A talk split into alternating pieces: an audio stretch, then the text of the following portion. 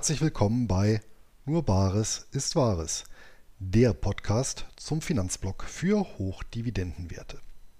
Heute mit dem letzten Beitrag des Jahres 2022. Und zwar der 13. Folge der Schatzmeister. Die Schatzmeister, das sind immer noch Alex Fischer, Lars Wrobbel und meine Person.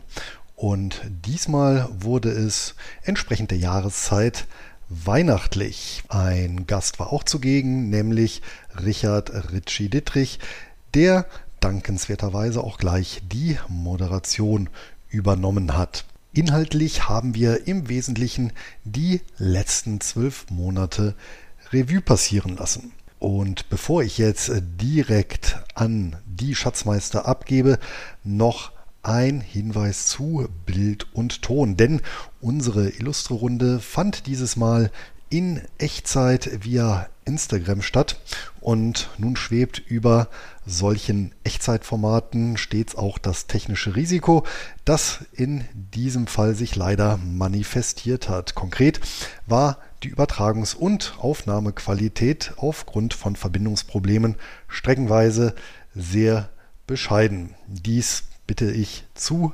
berücksichtigen und zu entschuldigen. Das nächste Mal versuchen wir das besser hinzubekommen. Damit verabschiede ich mich für dieses Jahr. Wir hören und sehen uns gegebenenfalls in 2023. Bis dahin. So, heute sind wir zu viert. Der Lars ist schon da. Ja, moin. Und wer fehlt noch, ist der Luis. Hallo. Der Luis ist auch da und der Richie ist auch da. Herzlich willkommen. Moin, moin zusammen. Und die ersten Zuschauer sind auch da. Und aufgrund dessen, dass ja heute Panik an den Börsen herrscht, der Richie hat schon im Vorfeld gesagt, die EZB hat irgendwie ein Machtwort gesprochen. Äh, unsere Zeit ist knapp. Ich hoffe mal, die Internetverbindung äh, funktioniert. Und ja, ich begrüße euch recht herzlich. Ich hoffe, ihr hattet ein schönes Börsenjahr. Wir wollen heute mal in die Runde schauen. Wie so, ähm, ja, offensichtlich. Äh, der Showdown beginnt gerade, ja. Jetzt schauen wir mal, wie so das Börsenjahr heute lief. Und als Gast begrüßen wir Richie. Vielen Dank, dass du dich bereit erklärt hast und dir Zeit genommen hast nach Feierabend. Und ja, vielleicht magst du ein bisschen in gewohnter Manier äh, mal moderieren und vielleicht auch gleich mal starten. Ähm, wie würdest du in, in einem Satz dein Börsenjahr bezeichnen? Es war äh, schmerzhaft. Aber ich sage mal ganz ehrlich, ich habe ja absichtlich eine Investmentstrategie gewählt, die wirklich sehr, sehr schwankungsstark ist. Also gerade Unterschied zu euch, ganz klar. Ich habe Jahre, wo ich mal über 100 Prozent im Jahr mache. Dieses Jahr sind es, glaube ich, minus 37 Prozent. Das tut schon weh, aber wenn ich mal gucke, die letzten Jahre, ich habe so einen großen Puffer aufgebaut, dass man damit einfach noch relativ gut zurechtkommt. Aber ich meine, wichtig ist, man muss halt sein Korsett kennen, man muss seine Schmerzgrenzen kennen, aber man muss auch wissen, dass man in solchen Situationen auch keine Panik hat, sondern eher mal sagt, jetzt habe ich noch ein bisschen was zur Seite, jetzt kann ich mal nachkaufen mal äh, und eben dann auch die Schwankungen aushält. Also für mich, du sagst gerade, heute ist Panik am Markt, ich meine, wir haben jetzt schon seit langem Panik. Und ich mache mir eher Sorgen um die Leute, die halt erst seit wirklich Corona tief dabei sind, die halt nur die Aufwärtstrends erlebt haben und plötzlich merkt man, nee, das geht halt in beide Richtungen und das Pendel schwingt mal die eine, dann wieder die andere mal schnell, mal langsam und darum muss man sich einfach äh, gewöhnen. Ich würde sagen, du kommst da letztes dran, du sammelst noch ein bisschen Internetleitung. Ich würde erstmal als erstes einen Luis fragen, der wirklich zwei unterschiedliche Strategien hat. Einmal sagt man mit Optionen, oh Gott, oh Gott, aber das ist ja für dich auch was relativ Konservatives, weil du ja nicht spekulierst, sondern ganz damit Strategie investierst mit deinem Schreiben von deinen äh, Optionen, ob das dieses Jahr noch genauso gut funktioniert hat, weil grundsätzlich ist ja Schwankung was toll ist, die erste Frage. Also, äh, insgesamt war für mich das Jahr durchwachsen. Wäre so das Fazit, wenn ich denn einziehen müsste. Kommen wir zum Optionspart. Da ist es tatsächlich so, ich hatte jetzt äh, Anfang September, ich mache immer eine Monatsauswertung und ähm, da war ich wieder äh, im Plus auf Jahressicht. Ähm, dazu tragen natürlich verschiedene Faktoren bei, unter anderem natürlich auch der Dollarkurs.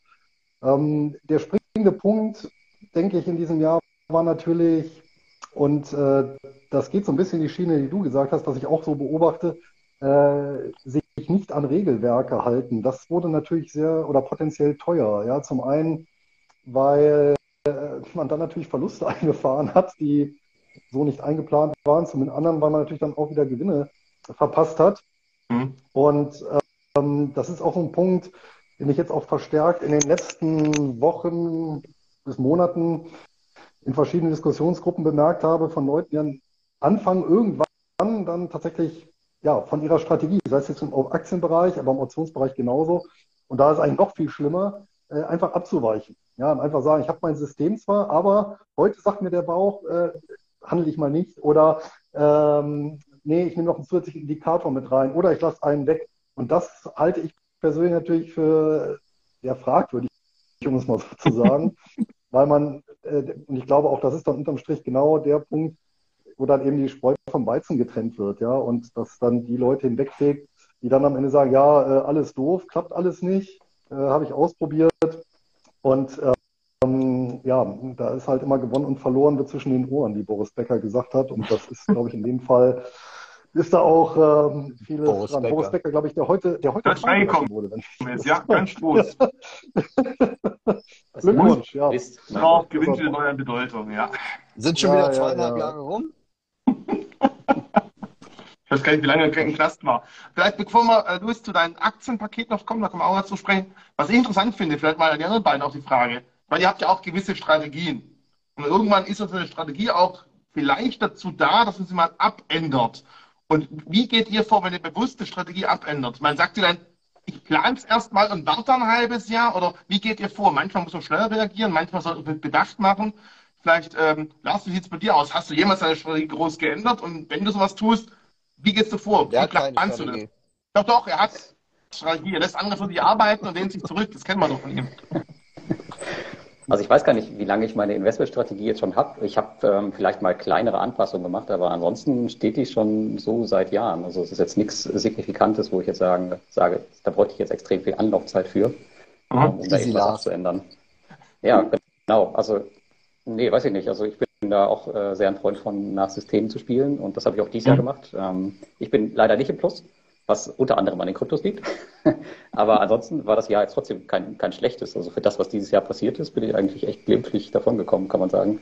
Ja, ich bin jetzt bei, bei minus 10 Prozent. Ja, das, äh, da habe ich schon schlimmere Depots gesehen. Muss man ja auch. Äh, ja. Yes, Louis. Also zur, genau, ja, zur Einordnung muss man natürlich auch sagen, ähm, das war ja jetzt, ich glaube im November kam das raus, so eine Studie von der Bank of America, dass tatsächlich, wenn man ein 60-40-Portfolio anlegt, ja, also 60 Prozent Aktien, 40 Prozent Anleihen äh, weltweit gestreut, dass das bis 2022, jetzt bis zu dem Zeitpunkt, was veröffentlicht wurde, ich glaube bis, bis in Oktober war der Zeitraum, das schlechteste Jahr seit 100 Jahren war. Ja. Ähm, und das kommt natürlich zum einen durch, ja, ja. Ich erinnere mich. Den, durch,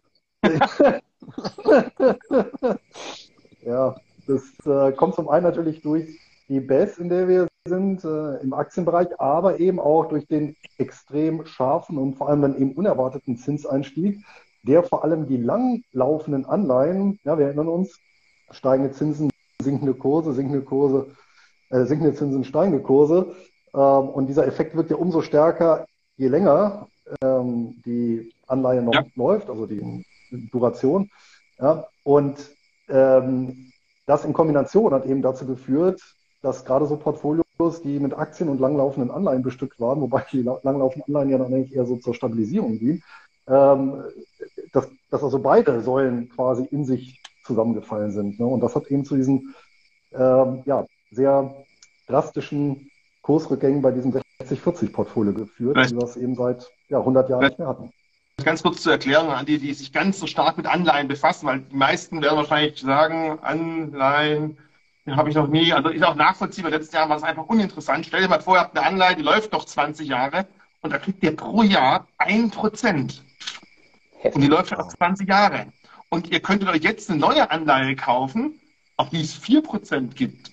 Und da muss ihr halt klar sein, wenn ihr jetzt eure Anleihe verkaufen wollt, dann nimmt ihr euch kein Mensch mehr zum normalen Preis von 100 Prozent ab, Anleihen sind in Prozent notiert, sondern ihr müsst einfach einen Abschlag hinnehmen. Wenn man sagt, ich kriege eben drei Prozent pro Jahr weniger als am normalen Markt, dann müsst ihr das runterrechnen, pro Jahr runterrechnen und dann kann es ganz schön blutig sein. Für die, die sagen, ist mir egal, ich sitze es aus, ich warte eh die 20 Jahre und gebe mich halt mit den Prozent pro Jahr zufrieden. Hat dieser Effekt erstmal keine Auswirkung, aber gerade wenn man handelt oder wenn man vielleicht Anleihen-ETFs hat, die haben immer meistens eine gewisse Duration, eine gewisse Laufzeit drin. Und wenn ihr langlaufende ETFs habt, mit langlaufenden Anleihen, können die Preise richtig, richtig versammelt worden sein. Auch wenn sich viele denken, jetzt kaufe ich endlich Anleihen-ETFs, das ist ganz toll, dann müsst ihr halt dieses Spiel auch kennen. Steigende Zinsen, normal fallende Kurse, vor allem bei langlaufenden Produkten. Und schade ist, ihr habt so acht bis zehn Jahre Anleihen, die werden nie fällig in so einem ETF, weil sobald sie die acht Jahre überschreiten, werden sie automatisch rolliert und der nächste kommt rein. So, jetzt genug erklärt. Ja, Alex, wie sieht es bei dir aus zum Thema Strategie? Sagst du, man ist perfekt, muss ich nicht abändern?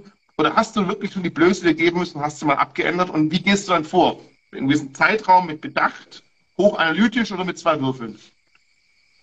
Also ich mache ein bisschen mehr wie der Lars mit seinem Easy Lars. Ähm, ich bin aktuell bei 1% plus in diesem Jahr, bin damit aber absolut zufrieden. Und ich ändere nicht meine komplette Strategie, sondern ich bleibe bei meiner Dividendenstrategie, weil ich ja die Erträge sehr, sehr mag. Aber was ich schon mache, ist, die einzelnen Bausteine zu optimieren. Ähm, das heißt, manche Branchen oder auch mal ähm, verschiedene Qualitätskriterien mal ähm, zu überwachen und mal zu hinterfragen und vielleicht dann eher mal beim bestimmten Werten zu sagen, nee, die nehme ich mal nicht ins Depot und vielleicht äh, auch mal ein paar Gurken verkaufen, die doch nicht sich so entwickelt haben. Aber das ist bei mir eher so im Kleinen, im Optimieren. Ich will da auch nicht so viel Aufwand betreiben, weil grundsätzlich, sage ich mal, funktioniert ja jetzt mein Ansatz. Ja, also mit einem Prozent mhm. ist jetzt nicht so, ist ja wie eine Anleihe, ne, mit so einem Coupon dieses Jahr hat ein Prozent gebracht. Stand heute, gestern waren es übrigens noch fünf ja, oder vier. Also Jetzt schauen wir mal, was am Ende des Jahres bei rumkommt. Ja, genau. Aber ich bin ganz zufrieden und ähm, am Ende zählt ja ähm, auch, auch der Aufwand, den du betreiben willst. Also wenn du dann alle zwei Jahre alles wieder über, über den Jordan wirfst, macht ja dann irgendwie auch keinen Sinn, sondern das Optimieren macht schon am meisten Sinn. Ja, und dann noch ich, ist entscheidend. Und mit einem Prozent bist du wirklich äh, noch ziemlich gut gefahren, wenn ich jetzt Lars und mich anhöre mit minus 10 oder mit minus 37 Prozent, die ich gerade habe, da wird es schon ganz happig. Lars, du hast gerade gesagt, bei dir waren vor allem die Kryptos schuld. Wenn ich mal gucke, ich habe 30 Prozent meines Portfolios in Kryptos, dann muss ich mit 37 Prozent Minus ja richtig glücklich sein eigentlich. Ähm, ja, ich kann ja mal sagen, also ich hatte zum Jahresanfang ähm, 22 Prozent meines Portfolios in Kryptos. Ähm, aktuell ist es nur noch 7 Prozent. also das ist gut runtergeprügelt. Und ähm, ich habe das, ich habe mein Portfolio in mehrere Teile aufgeteilt. Also ich habe einmal die Dividendenaktien, P2P, Sammelanlagen, REITs und Kryptos. Und die Kryptos sind bei mir tatsächlich 59,9 Prozent im Minus dieses Jahr. Ähm, während die Dividendenaktien beispielsweise 13 Prozent im Plus sind, weil ich zweimal recht ähm, ja, glücklich nachgekauft habe. Ähm, P2P ist auch im Plus und ja, die REITs sind natürlich auch branchenweit runter und meine Sammelanlagen auch. Aber die Kryptos hat es halt wirklich zerhauen. Ist aber ganz gut fürs nächste Jahr, weil das heißt auch, dass die nächstes Jahr eigentlich nicht mehr ergebnisrelevant sind. Das heißt, da kann dann nächstes Jahr passieren, was will. Ähm, viel schlechter kann es nicht mehr werden in dem Bereich. Ich habe mal eine, aber, eine Frage an euch beiden äh, Kryptohalter. Ja. Und zwar, was ja jetzt natürlich zu beobachten ist in letzter Zeit, ist, dass äh, trotz schlechter Nachrichten geben die Kurse von den Kryptos ja jetzt nicht mehr signifikant nach. Seht ihr das so als Anzeichen einer Bodenbildung oder äh, ist das nochmal die Ruhe von dem nächsten Sturm? Wie schätzt ihr das persönlich ein? Also wäre das jetzt für euch im Rahmen einer Rebalancierung ähm, jetzt ein Punkt, wo ihr sagt, nee, da, da stocke ich nochmal den Bestand auf? Oder nee, nee, wir bleiben dabei, wie es ist oder bauen sogar noch weiter ab, sollten die Kurse ein bisschen steigen? Ich glaube, keine Beratung, keine Empfehlung ist bei beiden. Lars, willst du oder soll ich anfangen? Ich habe eine klare Meinung dazu. Ich habe auch eine klare Meinung, aber fang gerne an. also nicht grundsätzlich, wir haben ja lange Zeit dieses Jahr gemerkt, dass Aktien und Kryptos relativ parallel gelaufen sind. Ja, da gab es zwei, drei richtig heftige Einschläge, die wir gesehen haben am Kryptomarkt. Der größte natürlich jetzt FTX, den wir jetzt gerade gemerkt haben, dass wir im Kryptomarkt extrem unter Druck gesetzt haben. Wobei man eigentlich sagen muss, hat ja eigentlich nichts mit Kryptos zu tun. Die, die, die sind ja immer noch funktionsfähig, außer halt die Solana-Blockchain, theoretisch ja. die Haus-Blockchain von FTX, die halt jetzt wirklich einen Arschtritt bekommen hat. Aber an sich das System, Bitcoin, ist stabil, ist sauber. Und deswegen hat erstmal da der Kryptomarkt viel mehr Prügel bezogen als der allgemeine Tech-Aktienmarkt. Äh, und der hat sich relativ stabil gehalten, Kryptos sind stärker gefallen und dieses starke Abbauen, das wir schon genommen haben, ist jetzt ein gewisser Puffer wir haben jetzt gestern sehr schön oder vorgestern auch sehr schöne Bewegung im Kryptomarkt gesehen. Es ging heute auch wieder dann äh, dementsprechend gegen Süden. Langfristig will ich jetzt nicht von den Kryptos sprechen. Ich persönlich unterteile ganz klar zwischen Bitcoin, das ist für mich ganz klar eine Art digitaler Rohstoff, und zwischen dem Rest. Und beim Rest gibt es ungefähr 90 Prozent Schmutz. Einfach so, meine persönliche Meinung, wo ich einfach die Finger lassen würde. Und auch von den restlichen 10 Prozent braucht es bestimmt nicht jeden Kryptoasset-Wert. Da muss man genau anschauen, was bringt es, was will ich damit langfristig erreichen, warum soll irgendein Problem, das es vielleicht auf der Welt gibt, damit gelöst werden. Oder muss man erst Probleme suchen, um die Krypto interessant machen zu können? Das finde ich einen falschen Ansatz. Und dann muss man wirklich genau wie Aktien, wie Alex auch macht, sich genau die Werte raussuchen im richtigen Zeitpunkt. Und ich habe in den letzten zwei Monaten schon mal einiges nachgekauft. Nicht deswegen bin ich bei 29, irgendwas. Ich bin meistens so bei 30 Prozent im Kryptomarkt. Aber ich finde es persönlich interessant, langfristig. Ich weiß nicht, ob es nächstes Jahr schon besser wird.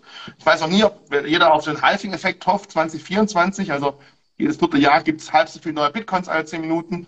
Das war dreimal ein sehr großer Erfolg, dass die Kryptomärkte angezogen haben. Irgendwann ist es aber vorbei, weil einfach, ob jetzt 0,02 Bitcoins oder 0,01 dazukommt, irgendwann ist es einfach egal. Aber langfristig finde ich es interessant als Einstieg, aber auch da in Tranchen und nur so viel wie auf einmal verdauen können. Ja, also ich glaube, wir sind auch schon relativ äh, bodennah, würde ich mal sagen, und wir sehen, was da in diesem Jahr passiert ist. Ich meine, das gesamte Vertrauen gefühlt ist, ist weg aus dem Kryptomarkt und trotzdem sind wir noch bei, weiß ich nicht, wo stand der Bitcoin heute, 16, 17 oder sowas? Ähm, Finde ich eigentlich völlig okay. Also ich meine, wenn man jetzt irgendwie, weiß ich nicht, noch gar nichts hat in dem Bereich, ist, glaube ich, jetzt eine ganz gute Zeit. Das heißt aber nicht, dass es nicht noch, trotzdem noch runtergehen kann. Ich meine, wir haben die Überraschung dieses Jahr gesehen. Wer weiß, was noch alles ähm, runtergeht. Und natürlich ist das Ganze ja auch, ähm, Richie, du hast auch schon gesagt, an den Tech-Aktienmarkt ein bisschen gekoppelt. Das heißt, da haben wir auch noch mal ein paar Schwankungen zu erwarten, wenn das noch weiter runtergeht im nächsten Jahr. Aber wenn man noch gar keine hat, dann ist das, glaube ich, jetzt echt eine ganz coole Sache. Aber natürlich auch von mir keine Anlageempfehlung. Und ihr zwei noch nie überlegt, über Kryptos zu investieren. Ich weiß bei euch, mit dir, Louis, habe ich schon oft über Gold und Krypto unterhalten. Da haben wir gewisse, sag ich mal, Tendenzen eingeschlagen. Aber konnte mir nie überzeugen, dass vielleicht Bitcoin auch so eine Art digitaler Wertspeicher wie Gold werden könnte. Da fehlt mir ehrlich gesagt die Fantasie und ähm, die Vorstellung, was für konkret praktische Anwendungen es tatsächlich gibt, wo ja, die Krypto Vermögenswerte eine Lücke schließen, die so eklatant ist, dass der Mehrwert so groß ist, dass das diese Preise rechtfertigt. Ähm, also äh, natürlich, äh, auch ich habe mir das mal angeguckt und ich habe auch mal äh, einen, äh, oder ich habe auch noch einen Account, wo ein bisschen, also ganz, ganz klein viel äh, rumliegt. Das war aber mehr zum, zum Gucken, wie das Ganze funktioniert, als jetzt als richtige, als richtige Anlage, ne? sondern einfach mal um zu schauen, Ne, nicht, nicht, dass ich noch ein Thema habe neben Instagram, wo ich dann irgendwann mit meinen Kindern nicht mehr mitreden kann. Ja. Neben Instagram, ich weiß. Äh, genau. Und, äh, aber für mich ist es jetzt keine Anlageklasse in dem Sinn, die ich jetzt also so ganz signifikant äh, in meinem Portfolio da irgendwie ausbauen Mhm. Und ich halt interessant finde, wenn man ganz kurz noch das Thema Gold und Bitcoin zum Schluss anschaut, der gesamte Goldmarkt ist momentan irgendwo bei, ich mal die Grafik anschauen, ich habe gerade was zur Seite gelegt, das, ich glaube, ich müsste jetzt, müsste jetzt Kästchen zählen, aber unglaublich stark von der Bewertung ist Bitcoin nur ein, ein Bruchteil davon. Ja, man kann es natürlich nicht vergleichen. Eins ist natürlich schon länger dabei, ist historisch gewachsen, hat gewisse Anwendungen, wie zum Beispiel aus der Erde graben und wieder in Tresor in die Erde legen. Aber vielleicht allein das ist schon eine Hoffnung, dass so langsam Geld, und ich finde interessant, USA, vor uns langweilige Alter, Vorsorge. Templeton bietet jetzt dafür sogar Bitcoin-Produkte an. Also für mich ist es ein schleichender Prozess. Du hast aber recht, für die breite Masse äh, ist es bestimmt immer noch nichts. Wir sind immer am Anfang. Die Frage ist halt, will man das Risiko eingehen, was zu verpassen, oder will man das Risiko eingehen, vielleicht einen Teil des Geldes in was reinzulegen, wo wirklich in Luft sich auflösen kann. Bitcoin ist immer noch am Anfang und ich bin auch der Meinung, es ist ein ganz klares Risikoasset. Das muss man auch ganz klar sagen. Also weil ich immer sehr kryptobullisch bin, ich tue es nur, weil ich ganz klar bewusst investiert habe mit dem Hintergedanken, das kann auch komplett weg sein. Das muss man natürlich auch sagen. Und das macht man natürlich bei Aktien oder auch beim Optionsschreiben, was sowieso Regeln natürlich auch nicht. Das ist natürlich auch ganz klar. Alex, also ganz kurz nochmal zu, ja, zu Kryptos, weil Lars gerade meinte, alles Negative und ähm, ist in der Branche schon drin. Es klang jetzt so ein bisschen wie bei Wirecard, aber die Aktie steht noch bei 48 Euro und keiner weiß warum. ähm, aber äh, aber so ein bisschen kann ich schon nachvollziehen, aber trotzdem mag ich dann doch lieber irgendwie Minenwerte oder dann, oder dann Gold. Da hast du nämlich äh, mehrere Faktoren, die, die, die dazu führen, dass es eben auch zum Beispiel mal eine Rohstoffhause gibt, ja. Das kann zum Beispiel die Kosten sein, die, die es gibt, um eine Unze aus dem Boden zu holen. Das ist der US-Dollar. Und natürlich auch die Unzenanzahl, die du rausholst und der, ähm, der Goldpreis oder das Edelmetall halt selber. Und die vier Faktoren, die kann man halt live beobachten an, an, an ganz normalen wirtschaftlichen Kennzahlen. Und, und dann kann man sich ganz schnell ausrechnen, dass so eine Barrick Gold so und so viel Wert hat, wenn sich dort diese Zahlen positiv in eine Richtung verändern. Und das ist das, wo ich bei, bei Krypto, unabhängig von den Anwendungsgebieten, da gebe ich dir absolut recht, aber ich habe da nichts, wo ich sage, ähm, ich kann das irgendwie greifen oder vergleichen oder zuschauen, wie das wächst und, und einen Mehrwert. Ich habe immer Angst, dann morgens aufzuwachen und dann doch froh zu sein, dass ich noch ein Bison-Konto habe und nicht irgendwo in China. Gute Werbung, gute Werbung. Aber ganz kurz vielleicht noch zum Schluss. Ich, ich möchte das nicht ganz als, als Krypto-Call äh, kapern, aber was du gerade beschrieben hast, ist gleich bei meinen Gesellschaften im Kryptomarkt machen. Es gibt ja auch gewisse Grenzen, wo es sich lohnt, noch Bitcoin zu schürfen. Die müssen auch eine lange Phase erstmal machen, zu überlegen, wo stationieren sie eigentlich ihre Mining-Gesellschaft, die durchlöchern halt nicht den Boden, sondern die gucken sich halt die Regulierung der Behörden an und die gucken vor allem, wie sie langfristig Stromverträge kriegen, damit es überhaupt lohnt. Und also es gibt schon gewisse Parallelen. Ich finde es sehr interessant, weil der Begriff Mining ist relativ gut gewählt. Wenn du so ein klassisches Minenunternehmen hast und daneben eine Mining-Gesellschaft, da gibt es viele Parallelen, die wirklich sehr interessant sind, die man auf den ersten Blick vielleicht gar nicht sieht. Aber das haben wir genug zum Thema äh, Krypto sein. Ähm, Lars, P2P hast du gesagt, lief dieses Jahr bei dir gut. Und man könnte ja sagen, oh, Inflation steigt, dann steigen ja vielleicht auch die Zinsen. Viele Produkte oder Projekte sind ja auch häufig mit Anschlussfinanzierung, Ballon, Ballonkredite und so weiter. Ist da gar nichts aufgefallen, dass es da so stückchenweise zu Problemen gekommen ist oder kommen könnte? Nein. Jetzt hat gerade ähm, gezogen, ich genau gemerkt. Ich bin nochmal weg. nee, nee. Ähm, also das Thema Inflation ist äh, ja nicht komplett ein Problem im, ähm, im P2P-Markt. Das hast du ja nur, wenn du beispielsweise jetzt in langlaufenden Krediten drin bist, mhm. beispielsweise in langlaufenden Immobiliendarlehen etc. wenn wir jetzt auf die, äh, auf die Payday-Loans beispielsweise gehen, die sieben Tage, 30, 60, 90 Tage laufen, da ist das Thema Inflation total egal. Und das macht halt tatsächlich einen Großteil vieler Portfolios aus. Und ähm, daher hat P2P, glaube ich, in diesem Jahr echt wenig bis gar nichts davon gemerkt. Also es gab keine Pleiten oder großartigen Probleme im Markt. Bis auf die, die wir jetzt noch mitschleifen aus, aus Covid-19 äh, und das Russland-Thema. Das ist halt auch nochmal bei einigen Plattformen. Aber ansonsten, was die Kredite selbst und Inflation angeht, nee. Wie gesagt, Immobilienplattformen sind ein bisschen betroffen mit den langlaufenden Entwicklungsdarlehen. Mhm. Die ähm, werden halt teilweise restrukturiert. Das ist halt einfach so. Ähm, aber ansonsten war das echt ein gutes Krypto, ach, Krypto-Jahr, nicht P2P-Jahr. Aber, Aber ist es nicht so, dass in Baltikum zum Teil 20% Inflation gerade herrschen? Ist das, habe ich es richtig im Kopf? Ja. Ja, aber dadurch, dass äh, bei den Payday Loans ist es ja so, wenn die, weiß ich nicht, 30 Tage laufen, die werden ja, die Kunden werden ja immer neu gescored. Das, und äh, 30 Tage äh, hast du kein Problem mit der Inflation, selbst wenn die, ähm, weiß ich nicht, die Preise da steigen. Ja, ein mhm. Kredit, der 30 Tage läuft, das juckt da keinen. Aber wissen ja manchmal, wenn die Dinge einfach. von den kurzfristigen Darlehen äh, dann gestiegen, also gerade von den Payday Loans. Ich meine, die müssen ja auch sich an Inflationskennzahlen anpassen. Ja, also im, im äh, sagen, breiten P2P-Markt. Wenn du 30 Tage Payday Loan hast, der wird dreimal verlängert, dann irgendwann merkt sich doch die, die stärkere Zinserhöhung irgendwann mit aus, weil es gibt ja nochmal, welche die können nicht zurückzahlen, dann wird es irgendwie umstrukturiert, verlängert, wie auch immer. Also irgendwann, also wenn es noch bisher gut lief, cool. Ich habe ja auch noch ein paar, ich muss mal wieder reinschauen, ehrlich gesagt. Da habe ich in letzter Zeit ein bisschen weniger reingeguckt. Ähm, aber da hätte ich eigentlich gedacht, dass man stärker mal ein bisschen rappeln würde. Nee. Ähm, also die nee. Zinsen ganz, ganz breit im P2P-Markt sind ja eh alle gestiegen. Also ich weiß noch, letztes Jahr bei Mintos waren wir bei irgendwas 7, äh, 8 Prozent oder sowas. Und inzwischen kannst du bei Mintos halt für 18 Prozent investieren, auch auf den anderen Plattformen. Ähm, kriegst du halt locker wieder 14, 16 Prozent Kredite. Ähm, ja, mhm. und das ist halt schon eine ganz nette Sache. Und du kannst dein Geld halt relativ kurzfristig binden. Also es gibt halt Plattformen, da kannst du echt dein, dein gesamtes Portfolio, weiß ich nicht, in 30 Tagen auslaufen lassen und nur kurzfristige Kredite, Kredite nehmen. Und das ist eigentlich für diese Zeit echt, muss ich sagen, optimal, also um sein Geld da unterzubringen.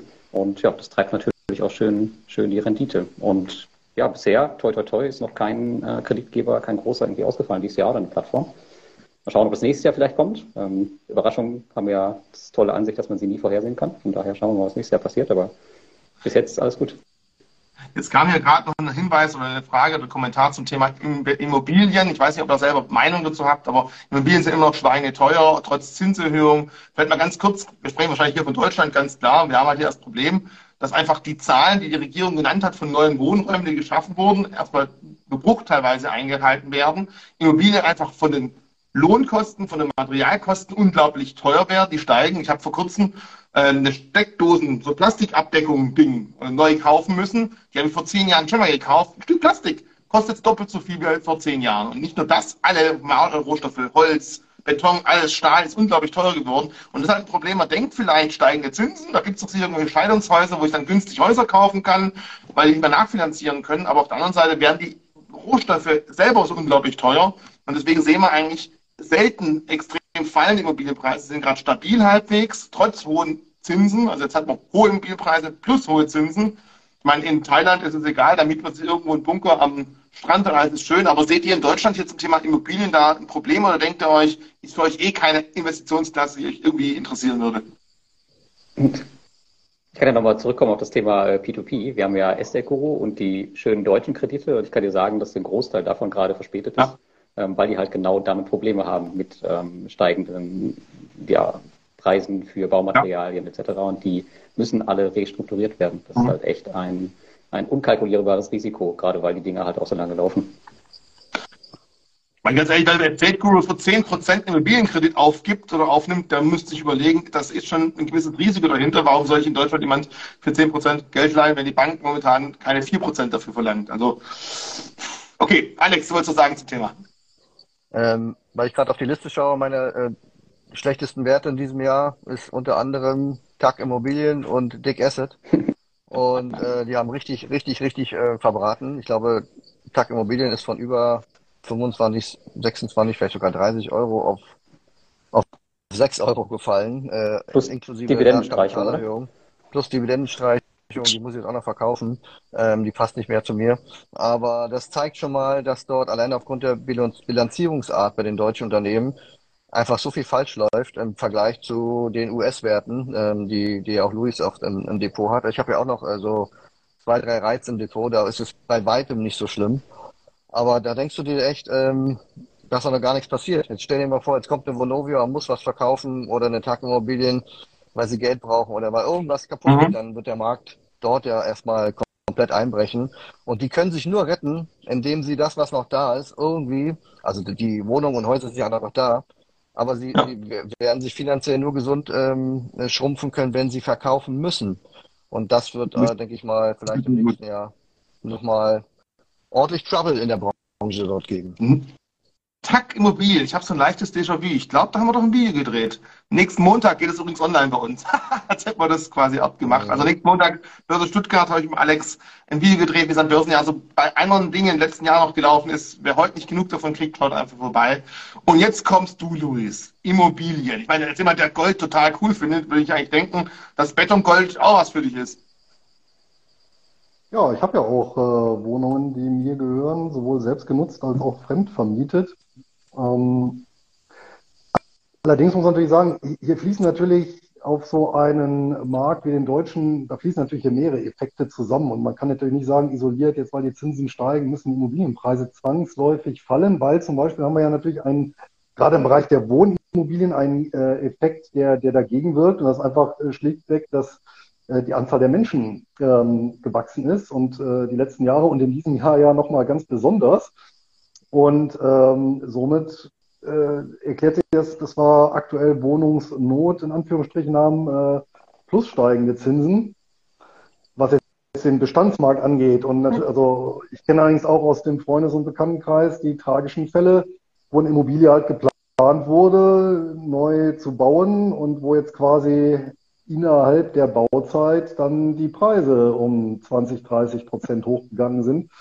Ja. Und das natürlich für die einen oder anderen nicht so gut zu verknusen. Ne? Also dann äh, verknusen. Wenn man dann, wenn man dann bei der Bank irgendwie zur Nachfinanzierung da antreten muss, ist letztendlich in der Bittstellung, das Ganze vor so einem etwas schwierigen ökonomischen Umfeld, das haut dann schon mal oder zerschlägt das schon mal die, die Gesamtkalkulation. Ne? Und solche Anpass Anpassungsklauseln sind dann in den entsprechenden Verträgen auch vorgesehen. Das heißt, da hat man auch wenig Chancen, das zu umgehen. Und das kann natürlich, könnte natürlich oder wird vermutlich auch in Deutschland für den einen oder anderen äh, hier äh, nicht so gut enden. Ja. Ein guter Freund von mir ist Architekt, ja. hat auch einige Kunden, die jetzt wirklich zwischendrin ins Handtuch geworfen haben, einfach die Preissteigerung der Rohstoffe so hoch waren. Und auch da, wenn du nachfinanzieren musst, die 20 Prozent, vielleicht hast du dann eben nicht mehr zwei, zweieinhalb, sondern die 20 Prozent zu vier Prozent finanziert. Ja. Das legt halt auch nochmal rein. Also ich glaube, das sind schon so Punkte, das macht es nicht ganz so einfach.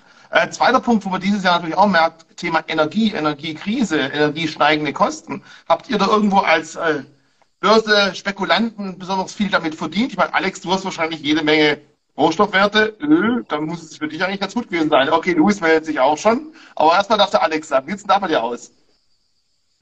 Ja, also Ölwerte sind äh, top mit dabei. Bester Wert im Depot allgemein ist Exxon. Dann kommt schon Woodside Energy, das ist so ein Spin-off von BHP Billiton, ist jetzt auch ein sehr großer Ölkonzern geworden. Ja, und dann kommt der Rest halt. BHP, Shell, was haben wir noch? Philips 66, Agrarwerte waren auch gut. Also ich sag mal, Top 10 sind vielleicht sieben Werte aus dem Rohstoffbereich. Und das hat in der Tat äh, gut funktioniert. Und was mir zuletzt aufgefallen ist, ist, der Ölpreis ist ja extrem gesunken wieder mhm. von den Hochs, die wir bei über 100 Dollar hatten. Aber die Ölkonzerne äh, haben ihre, ihre Notierungen weit oben beibehalten. Das ist sehr interessant, hatten wir, glaube ich, auch in unserem Video besprochen. Mhm. Ähm, das zeigt eigentlich, dass Öl muss gar nicht bei 100 Dollar stehen, sondern Öl reicht, wenn es bei 70, 80 Dollar steht. Das ist ungefähr vielleicht doppelt so viel dessen, was Ölkonzerne brauchen, um profitabel agieren zu können. Der Gecko haut da gleich ab da oben. Äh, und deswegen ähm, bin ich da guter Dinge. Die Notierungen werden sicherlich noch ein bisschen nachgeben, aber es wird immer noch ordentlich Cash verdient bei den Ölwerten, hm. ja. Luis, sieht bei dir aus? Ah, Entschuldigung, Lars, du hast die Hand gehoben, Verzeihung. Achso, ja, also ich kann mich da dem Alex nur anschließen. Also Exxon ist auch bei mir der beste Wert, würde ich glaube sagen. Ja. so, dann ist er eben rauszulangen. Du, da bist du dran. Hast du irgendwas in Energie, weil wir haben gerade auch gelesen, RWE war der Hammer, also vielleicht auch Stromkonzerne, die bei uns halt relativ gut unterwegs sind mit sowas und Gaslieferanten. Ah, jetzt ist er wieder da. Entschuldigung, ja, wir haben dich quasi in den letzten 30 Sekunden nicht mehr gehört. Ey, ja, okay. Ja, ich hätte nur gesagt, also Exxon war genau bei mir auch ganz oben mit 87 Prozent, dann kam äh, Shell ja, bei mir sind auch die ganzen Energiekonzerne auf jeden Fall die Top-Titel, äh, Top-Investments dieses Jahr gewesen. Luis, jetzt weg von den Optionen, hast du bei deinen Werten, ich meine, Dividendentitel, da passen die wahrscheinlich auch Energieunternehmen relativ gut rein, Rohstoffunternehmen. Wie sieht es da aus dieses Jahr? Genau. Also alles, was mit Infrastruktur zu tun hat, ist überproportional stark vertreten im Dividendendepot. Und da sieht es natürlich, das waren natürlich auch die wesentlichen Träger äh, dieses Jahr äh, in die positive Richtung. Ich glaube, zum Halbjahr ähm, war mein, mein bester Titel die APA Group. Das ist äh, ein Energieförderer und Versorger aus Australien. 30 Prozent des Erdgases, also über 30 Prozent des Erdgases in Australien, ähm, geht über deren Leitungen. Und das, ja, wie gesagt, äh, sowohl die Einnahmenseite war da sehr erfreulich, sehr stabil geprägt von steigenden Dividenden, aber eben auch die Kurse. Da hat, ähm, die haben natürlich dann auch eben von ja, den Preis, den Preisanstiegen allgemein äh, profitiert. Ähm, witzigerweise, ähm, was so der Bereich erneuerbare Energien angeht, da hatten wir mal bei den Einkommensinvestoren vor, ich glaube, anderthalb Jahren oder so mal eine Folge zu, ähm, zu diesem Sektor, was ja erstmal grundsätzlich auch durchaus gewisse Stabilität verleiht, weil ich ja da auch sowas habe wie regulierte Entgelte. Mhm. Ja, da gibt es ja auch eine Menge, eine Menge Titel, ähm, auch einige inländische. Und hat man damals aber eben gesagt, naja, ähm, ich habe eben auch politische Risiken, weil wenn in einem Bereich eine Preisentwicklung einsetzt, die ja dann auch durch die Medien geht, äh, dann natürlich das Risiko besteht, dass da irgendwelche Deckel draufgesetzt mhm. werden und dann eben zu Lasten der Eigentümer. Und genau das ist ja just in Deutschland passiert. Ja, und ja. Ähm, gut, da ist vielleicht Deutschland etwas anfällig als andere Länder, aber das ist natürlich so, man hat natürlich bei solchen, ja, ich sag mal, politiknahen Branchen, wie es nun mal Energieinfrastruktur ist oder auch Rüstung oder so, hat man natürlich auch immer gleichzeitig das politische Risiko, dass, ja, wenn die eben in Ungnade fallen, aus welchen Gründen auch immer, ähm, dann das Ganze sich äh, ja umgekehrt natürlich auch entwickeln kann. Ne? Das Risiko hat man dabei. Wobei tatsächlich ähm, die außerhalb Deutschlands dieser ganze Yieldco-Bereich, also alles, was erneuerbare Energien angeht, äh, Speicherwerke, Wasserkraft, äh, Windkraft, Solar, ähm, auch äh, gut gelaufen ist, sehr stabil, kursstabil ähm, und auch ähm, mit ordentlichen Dividenden.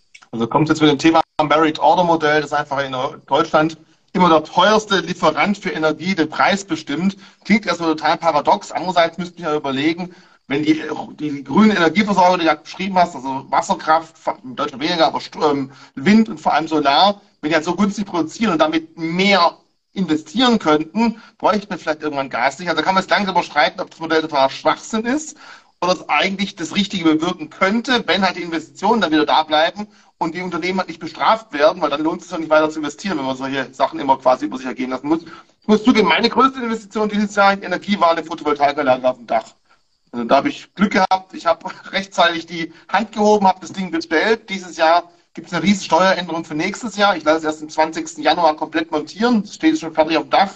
Und dann lohnt sich eigentlich auch. Ich meine, das zählt jetzt hier nicht zum Geld anlegen. Aber das ist ein Grund, dass ich dieses Jahr relativ wenig investiert habe in Aktien, weil ich mir sage, im Alter, und für mich sind Aktien auch eine Altersvorsorge, bin ich froh, wenn ich eine Photovoltaikanlage auf dem Dach habe mit nicht, 15 kW Peak, mit sehr, sehr guten Modulen, äh, die auch dann noch lange Energie liefern und ich dann halt da ein bisschen in Anführungszeichen weniger Geld dafür brauche. Alex nickt ein bisschen, vielleicht kann er es nachvollziehen, dass es auch eine Art von Anlage sein kann, aber die natürlich nicht irgendwie in Prozenten Promille wirklich sauber berechnet werden kann. Wichtig ist nur, verbraucht die Energie so viel wie möglich, weil für 8, irgendwas Cent einspeisen macht wenig Spaß. Ja, hier in Thailand rechnet sich das nicht. Äh, ich habe ja so gut wie noch nie Solaranlagen gesehen, also die werden schon verkauft, aber es rechnet sich einfach nicht.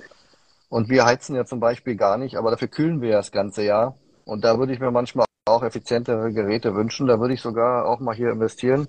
Aber hier ist die Energie leider, das heißt leider, hier ist die Energie nicht so teuer wie in Deutschland, deswegen macht man sich ja weniger Gedanken, ist halt auch stark subventioniert. Ja. Und ich glaube, wir zahlen jetzt sechs Baht, keine Ahnung, muss man sich mal ausrechnen, pro Kilowattstunde. Ich habe letztens einen Post gemacht und wir haben verbraucht 500 Kilowattstunden im Monat. Ähm, da haben einige gesagt, boah, so viel. Ich wusste gar nicht, ob es viel ist oder wenig ist, aber gut, wir haben einen Kühlschrank, Klimaanlage und einen Durchlauferhitzer. Und mehr Geräte haben wir ja nicht, also ein paar Notebooks und so. Aber wo soll ich sparen? Also die drei Geräte kann ich nicht ausschalten. Dann sage ich lieber nicht, was ich verbrauche. Übrigens, das heißt dann 16 Cent. Das sind 6 Baht, 16 Cent. Also das ist nicht wirklich ah, okay. die Welt, wenn man überlegt, was hier in Deutschland gezahlt wird. Aber ganz kurz oft habe ich die Frage, wo wird dann die Energie in Thailand hergestellt? Mit was? Kohle, Öl, weißt du das?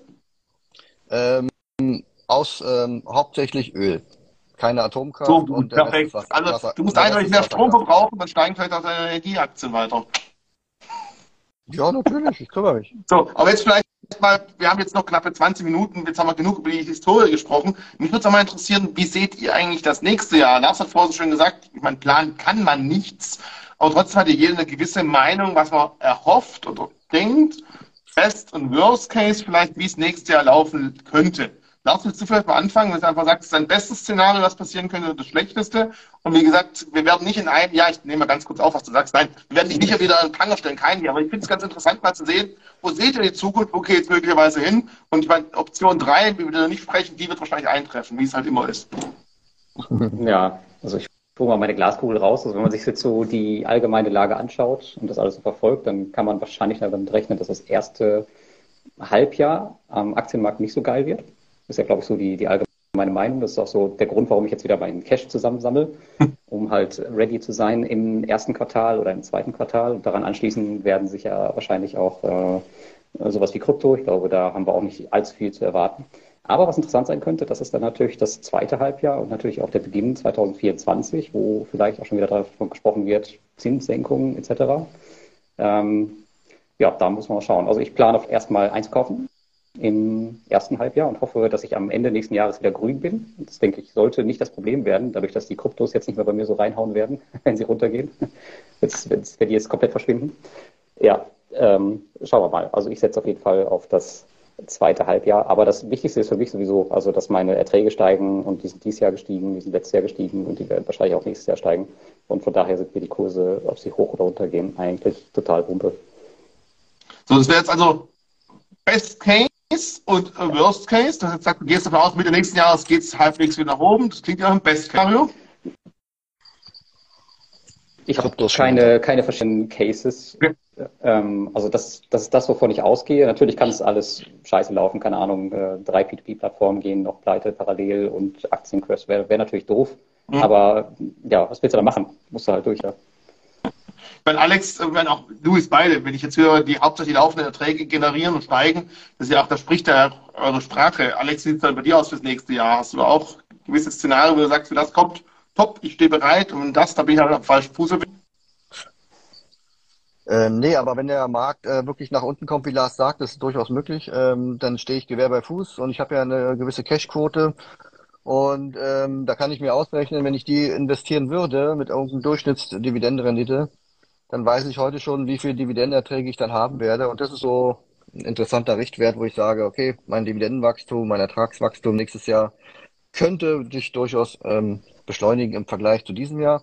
Grundsätzlich gehe ich davon aus, ähm, dass wir jetzt, also weniger als nächste Jahr, sondern Zinssteigungszeiträume ähm, und auch Inflationszeiträume sind in der Regel nicht nach einem Jahr erledigt. Das sind eher langfristige Zeiträume, ähm, auf die wir uns einstellen sollten. Und in diesen Zeiträumen wandelt sich das, ähm, die Renditeerwartung von, ich sage mal, 30 Prozent pro Jahr aller Amazon und, und Co. zu vielleicht 8 Prozent pro Jahr ähm, im Durchschnitt. Ähm, und ein Großteil davon machen Dividenden aus.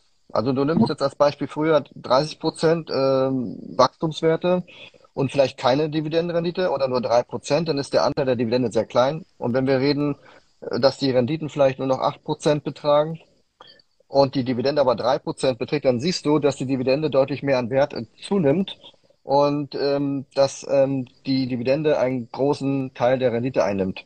Und da freue ich mich eigentlich drauf. Ähm, weil man kann da immer noch eine Überrendite erzielen und trotzdem weiterhin Erträge generieren. Und der dritte Punkt, äh, ganz kurz, äh, ich denke, wir werden immer näher einer wirklichen Rohstoffhause kommen.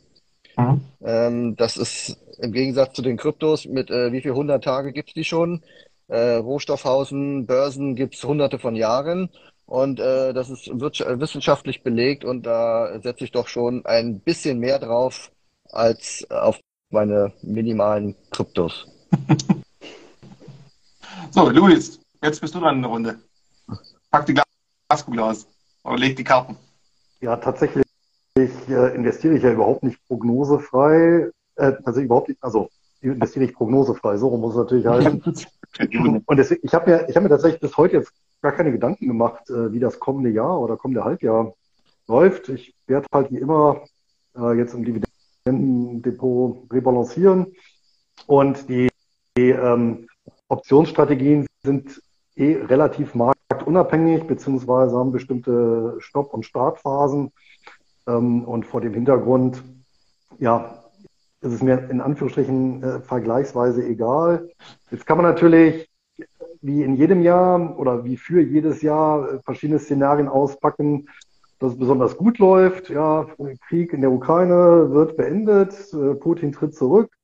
Ähm, ja, äh, beruhigt sich alles, Zinsen sinken wieder, Vollbeschäftigung. Mm, und das Gegenteil halt, äh, Krieg ist nicht zu Ende, Zinsen steigen weiter. Weiß ich nicht, das Eurosystem gerät nochmal so eine Krise wie 2010, nur halt eben mit Italien statt mit Griechenland. Mhm. Ja, also denkbar ist vieles und ähm, ja, ich, als Mahnmal kann man ja immer sich, ähm, gibt ein, ein, ein so Handbuch der Prophezeiungen, gibt so, war mal aus den 80er Jahren äh, im Rowold Verlag ist das mal erschienen. Das ist ganz lustig, sich das mal durchzulesen, was sich Leute also vorgestellt haben für die Zukunft. Was alles teilweise eingetreten ist, also eben aber auch nicht. Also äh, ja, also das, das, ja, es ist letztendlich immer, finde ich, diese Prognosen immer so, so was Anekdotisches. Ähm, allerdings, um vielleicht eine Sache, äh, die ich mir vorgenommen habe oder die, die ich berücksichtigen werde bei der Rebalancierung im neuen Jahr. Tatsächlich, ich hatte ähm, neulich im Gespräch, im Interview ähm, einen ähm, Gast und ähm, einen Asien-Experten auch. Also die Familie ist seit äh, ja, Generationen in Asien tätig, äh, kommerziell. Und dann kann ich natürlich nicht die Frage lassen, das kann ich mal vorwegnehmen. Also das Gespräch wird, das Interview wird erscheinen im Januar oder Februar. Und dann habe ich ihn tatsächlich mal ganz am Ende gefragt, naja, wie er denn persönlich zu China und auch Hongkong-Investments steht. Und ähm, er hat gesagt, seit seine Familie, ähm, also seit über drei Generationen in Asien geschäftlich aktiv ist, gibt es einen Grundsatz, nämlich Geschäfte ja, Investitionen nein. Und Hongkong explizit mit einfließen lassen. Das hat mich noch mal so ein bisschen bestärkt, ähm, nach dieser ja, Russland-Geschichte, die wir dieses Jahr hatten, zu sagen, ich werde auch einen Cut machen und mich auch von meinen Hongkong-Engagements trennen. China hatte ich jetzt sowieso nicht im äh, Dividendendepot, also in bestimmten Sammelanlagen als kleine Beimischung. Das ist dann immer noch vertretbar. Aber wer die Werte rausschmeißen, das hat mich dann nochmal so ein bisschen bestärkt, obwohl eigentlich für Dividendeninvestoren Hongkong tatsächlich ähm, teilweise ein ganz interessanter Markt ist. Aber da muss ich sagen, da ist mir dann doch insgesamt, insbesondere wenn das ja, aus diesem berufenen Munde kommt, hat mich das auch nochmal bestärkt. Das dann du hast ja schon die Hongkong-Aktien, die sind ja fast wie die chinesischen A-Aktien und du hast keine Cayman-Produkte oder ADRs in Amerika, die auf Cayman-Produkte, wo ein Briefkasten draufgeklebt ist und die dann quasi einen Gewinnabführungsvertrag mit, mit chinesischen Aktien haben, also ganz komische Konstrukte. So, du hast ja, ja. schon die beste Version eigentlich ausgewählt. Näher ran kommst du ja eigentlich gar nicht als Nicht-Chinese. Ja. Und trotzdem sagst du, ist genug für dich. Okay, auch interessant. Es kam gerade eine Frage, wann nächstes Jahr du rebalancen würdest oder wirst. Ja, immer Anfang des Jahres, also rund, also sagen wir in der ersten Januarwoche, Pi mal Daumen und in der ersten Juliwoche. Okay. Ich kriege gerade einen Anruf vom, vom, vom, vom, CEO von BSF, äh, du sollst mit dem China-Bashing aufhören, Luis.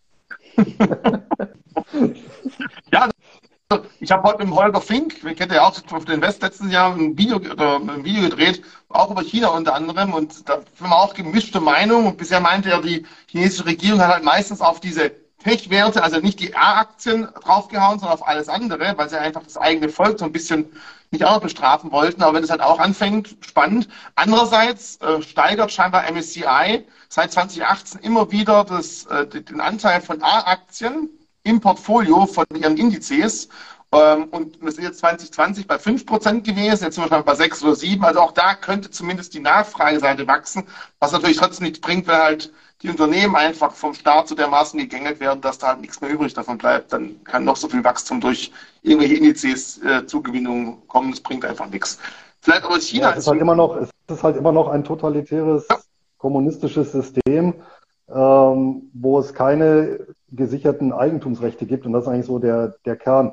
Jetzt kann man natürlich sagen, ja, Hongkong ist was anderes, weil Sonderwirtschaftszone, aber ich mhm. glaube, das ist im Zweifel den Chinesen dann auch egal. Ja. Und von daher, äh, ich glaube, das ist auch so ein bisschen die Lehre, keine gesicherten Eigentumsrechte des Jahres ist für mich so die Lehre, keine gesicherten Eigentumsrechte, kein lohnendes Investment, egal wie die Renditen der Vergangenheit sind. Ich meine, äh, ich glaube, die sechs Jahre bis, bis 98 waren die Renditen äh, des Long-Term Capital Management auch herausragend. Ne? Irgendwie immer 30 bis 50 Prozent pro ne? Nur 98, Oktober 98. Die da nicht gut. Ähm, ja, vielleicht bevor ich die zwei Herrschaften noch frage, was Sie zu, zu China sagen, weil insgesamt für mich ist es nächstes Jahr extrem schwierig, weil wir so viele verschiedene Bausteine haben und die Zusammenwirkung davon einfach nicht wirklich klar ist. Zum einen sehen wir jetzt, wir haben eine Zinserhöhung in den USA gehabt, 0,5 Prozent. Wir hören auch, dass viele FED-Mitglieder der Meinung sind, da müsste eigentlich noch mehr kommen als bisher gedacht. In der Wirtschaft und bei den Aktienmärkten sind aber viele der Meinung, naja, also langsam haben wir vielleicht das Ganze erreicht. Und historisch gesehen haben wir ja ein Problem. Die Zinsen wurden nie rechtzeitig wieder gesenkt. meistens waren sie so lange dabei, Zinsen zu erhöhen, bis die Wirtschaft wirklich komplett abgesackt ist und man dann wirklich schnell wieder senken musste. Und das war dann auch spannend. Kommt es, wie zum Beispiel äh, wir gehört haben, vielleicht schon Mitte nächsten Jahres, kommt es am Anfang, kommt es am Ende? Das ist ein wichtiger Punkt. Interessant finde ich auch den Zusammenhang, wenn man sich Amerika mal die Produktionskosten anschaut, also Produktionskostenindex, der fällt jetzt schon langsam wieder. Das heißt also, wir nehmen da wenn günstiger produziert wird, entweder nehmen die Unternehmen mehr ein, wir als Aktionäre sagen, nee, toll. Andererseits kann es auch sein, die Produkte fallen wieder vom Preis und dementsprechend kann es auch sein, die Inflation geht vielleicht ein Stückchen wieder zurück. Und China, wir haben jetzt ja gehört, Covid, ähm, erst äh, große Rebellion gegen die ganzen Maßnahmen, null Covid, jetzt kommt langsam zutage, die Covid-Zahlen sind auch davor schon extrem gestiegen und sie kommen gleich dazu, es einzudämmen. Und wir haben halt immer noch das Lieferkettenproblem, egal welche Aktie, ob es jetzt ein Rohstoff ist oder irgendjemand anders, wenn halt Lieferketten gestört sind, du kannst Rohstoffe noch nöcher haben, wenn da drei beschissene, Entschuldigung, Schrauben fehlen für einen halben Cent und deswegen irgendeine Maschine nicht gebaut werden kann, haben wir ein Riesenproblem. Und da habe ich ein bisschen Sorge, aber man merkt auch, dass wir langsam die Entglobalisierung wieder angekommen ist, dass wieder mehr und mehr versucht wird, das Zeug zurückzuholen, die Produktion, und nicht einmal über einen großen Teich zu schiffen. Und das wird für mich ein spannendes Thema, ob man da die Endglobalisierung ein Stückchen weit zurückfahren kann und ganz klar natürlich die Kriegstreibereien an der Ostgrenze bei uns quasi. Da bin ich auch sehr gespannt, weil es kann entweder sehr schnell zu Ende gehen oder sich noch Ewigkeiten hinziehen. Und genau diese Kombination der verschiedenen Faktoren macht es unglaublich schwierig. Meine persönliche Meinung, weil ich nicht weiß, was passiert, weil sich nur auf lange Frist läuft der Markt bisher immer positiv. Ich muss mich halt darauf verlassen, weil sonst kann ich alles verkaufen. Das ist meine persönliche Meinung. Und ich bin mit Markttiming unglaublich schwierig. Ich bewundere, bewundere zum Beispiel Alex, der einfach dann mit Cash-Position da sitzt und sagt, nö, ich mach's jetzt nicht. Da bin ich auch ganz ehrlich. Ich habe dann häufig die sogenannten Nicht-Investitionsschmerzen und ich sehe die Kurse steigen und ich denke, ich wollte doch eigentlich. Und deswegen weiß ich auch, ich werde nie immer den tiefsten Preis erreichen. Ich investiere in Werte, von denen ich langfristig überzeugt bin und bleib auch dabei, wenn sie fallen. Und damit bin ich bisher am besten gefahren. Ich glaube, es gibt verschiedenste Ansätze. Keiner kann sagen, was der beste ist, aber damit komme ich zumindest ganz gut zurecht. Ihr zwei, Alex, mein, du bist ja mit Thailand relativ nah an China dran. Wie sieht da deine Meinung zu China aus? Ja, relativ. Also, hast du irgendeine chinesische Aktie mit dem Portfolio drin? Oder sagst du, wie Louis, Dividenden ist da relativ, hm, macht keinen Sinn für mich? Ja, in der Tat äh, gibt es in Asien und China nicht verhältnismäßig äh, vergleichbare Aristokraten und ähnliches. Ich glaube, wenn du hier ein Unternehmen findest, was eine zehnjährige Dividendenhistorie hat, dann ist das schon gut. Ähm, zum anderen äh, sehe ich das so wie Luis. Äh, ich habe schon vor einer ganzen Weile mal einen Blogartikel geschrieben, in dem ich erklärt habe, dass ich grundsätzlich auf Asienaktien verzichte, ausnahmsweise wahrscheinlich sowas wie Singapur oder Südkorea vielleicht würde ich noch machen. Aber mein Fokus ist auf Unternehmen, die in Asien tätig sind. Also ich sag mal Starbucks und McDonalds, die gibt's immer auf der ganzen Welt. Und man kann bei diesen Unternehmen ganz schnell herausfinden, mit zwei, drei Klicks, wie hoch ist der Anteil bestimmter Asien, äh, bestimmter Asien, bestimmter Regionen, zum Beispiel in Asien. Mhm. Und äh, wenn dann McDonalds oder Coca-Cola dort äh, 30 Prozent verdienen, dann ist es für mich ein guter Wert, der in der westlichen äh, Hemisphäre tätig ist aber dort trotzdem einen Fuß in der Tür hat. Und wir haben ja auch gesehen in der Ukraine, wie schnell ähm, können Unternehmen sich aus diesen Regionen auch wieder verabschieden. Äh, das ist in China sicherlich etwas komplizierter, ein bisschen größer und umfangreicher als in Ukraine. Aber zumindest ist das eine Lösung, um nicht komplett seinen Einsatz irgendwie zu verlieren, weil morgen die Partei irgendwie eine andere Meinung sieht. Also ich halte von Asien Investments erstens nicht so viel, weil ich sie auch nicht verstehe, wie die Unternehmen teilweise heißen manchmal. Man findet auch keinen Informationszugang, äh, wie man zu deutschen Unternehmen findet. Und ähm, wenn ich Finfluencer aus China folge, kann ich die auch nicht verstehen. Also man kriegt einfach äh, wenig mit über solche Unternehmen. Und ja, Lucky, Lucky Coffee kennen ja viele wahrscheinlich noch. Dieses neue Starbucks war ja dann am Ende auch bloß äh, Bullshit. Also mir ist das alles zu risikohaft. Ich bin da echt altmodisch und langweilig und dann denke ich mir mal, mir reicht denn auch Starbucks, weißt du? Ich muss doch nicht noch Lucking Coffee und dann umschichten und alles. Das ist mir auch, bin auch ein bisschen älter schon auch und ähm, mit Puls und das ist mir alles nichts. Also wirklich, ich bleib da Schuster und so und bleib bei meinem Leisten. So, Fischler bleibt bei deinen Netzen, perfekt. Äh, Alex, dann, dann warst du von dir und der nächste an Asien dran sitzt, hält am wenigsten von Investitionen dort.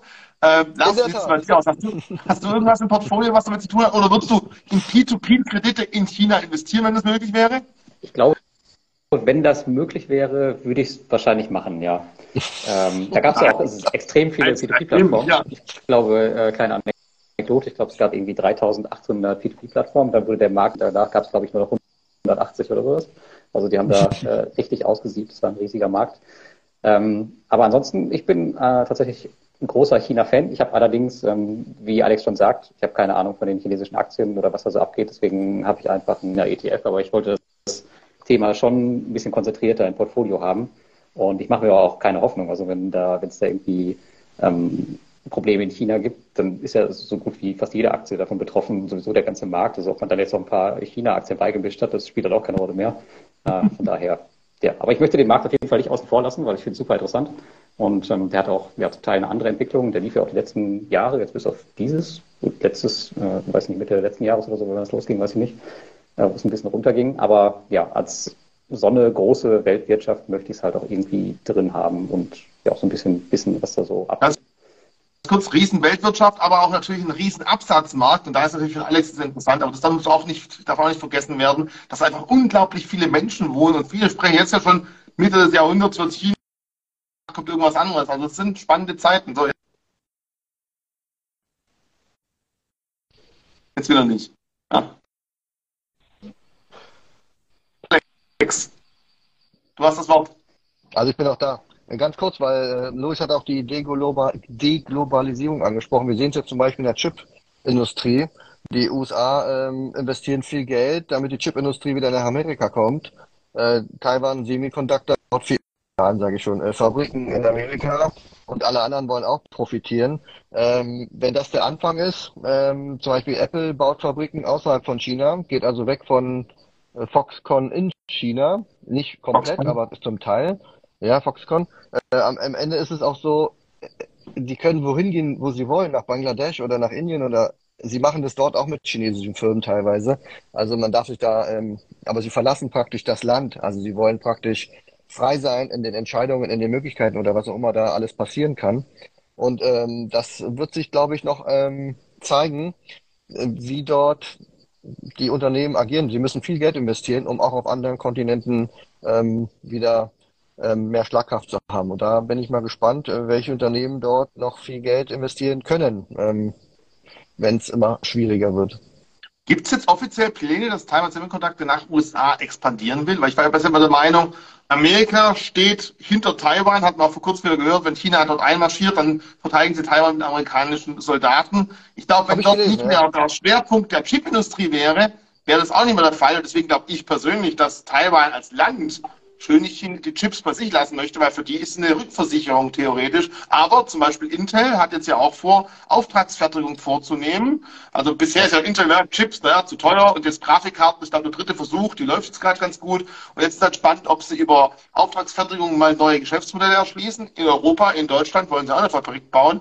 Das wird sicherlich spannend werden, aber Taiwan Semiconductor komplett aus Taiwan abwandert, nee, ich nicht, gespannt. Nein, nein, nein, nee, nicht okay, komplett, aber sie werden, sie werden eine Fertigung aufbauen außerhalb ähm, von ihrem Land. Nee. Ähm, und unter anderem aufgrund dessen, dass die USA dort jetzt gerne möchten, dass dort investiert wird. Aber äh, Richie, hättest du Broadcom oder Qualcomm im Depot gehabt, äh, die ja super gut laufen, dann würdest du auch solche News öfter mal über den Ticker sehen. ich habe nur Intel im Blick. Warum denn bloß? Ich sage jetzt ja, keine Meinung, keine Nein, ist alles okay. Okay, also von meiner Seite aus, ich habe euch gesagt, so gegen 19 Uhr, der Kleine quäkt, ich darf meinen kleinen Sohn zu Bett bringen und ich kann allen sagen, das ist bisher äh, die beste Investition meines Lebens, Zeit mit der Familie und vor allem mit dem Sohn. Und das von mir als Mensch, der sich sehr, sehr spät als, äh, dazu entschieden hat, Papa zu werden, aber umso mehr genieße ich es gerade. Und deswegen war mir eine große Freude, dass ich dabei sein konnte. Ich habe nicht zu viel Quatsch, hoffentlich. Vielleicht darf ich aber wieder dabei sein. Mir hat Spaß gemacht. Und ich glaube, ich schreibe euch demnächst eh nochmal wegen der Invest, aber bin mir sicher, da sehen wir uns auf jeden Fall auch wieder. Auf jeden Fall. Schon fest cool. eingeplant. Dann gute Nacht und vielen Dank, Richie. Ja? Gerne doch. Und frohe Weihnachten. Danke auch. Frohe Weihnachten. Gut Rutsch, Weihnachten, das ganze Thema halt, genau. Das ganze erste. Erfolgreiches Depot wünsche ich dir.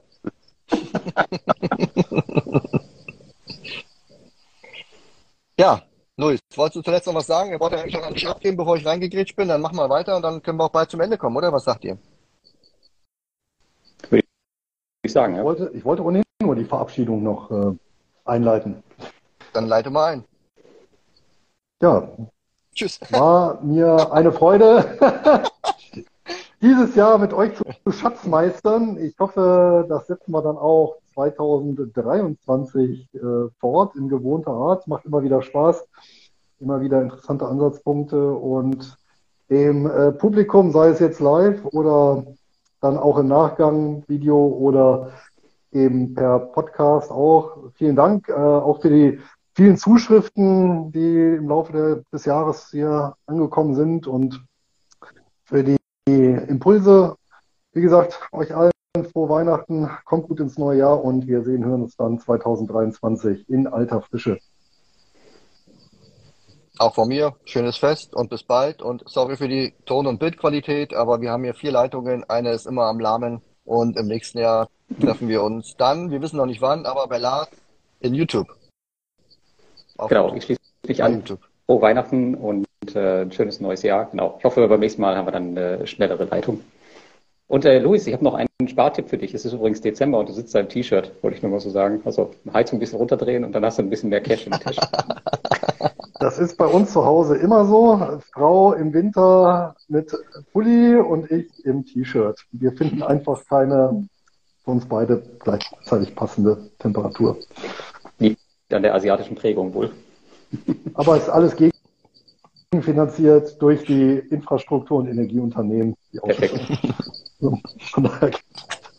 also macht's gut. Gute Nacht. Jo. Bei mir ist es ein Ebenfalls. Uhr. Ich, ich, ich gehe ins Bett. Macht's gut. Ciao. Ciao, ciao.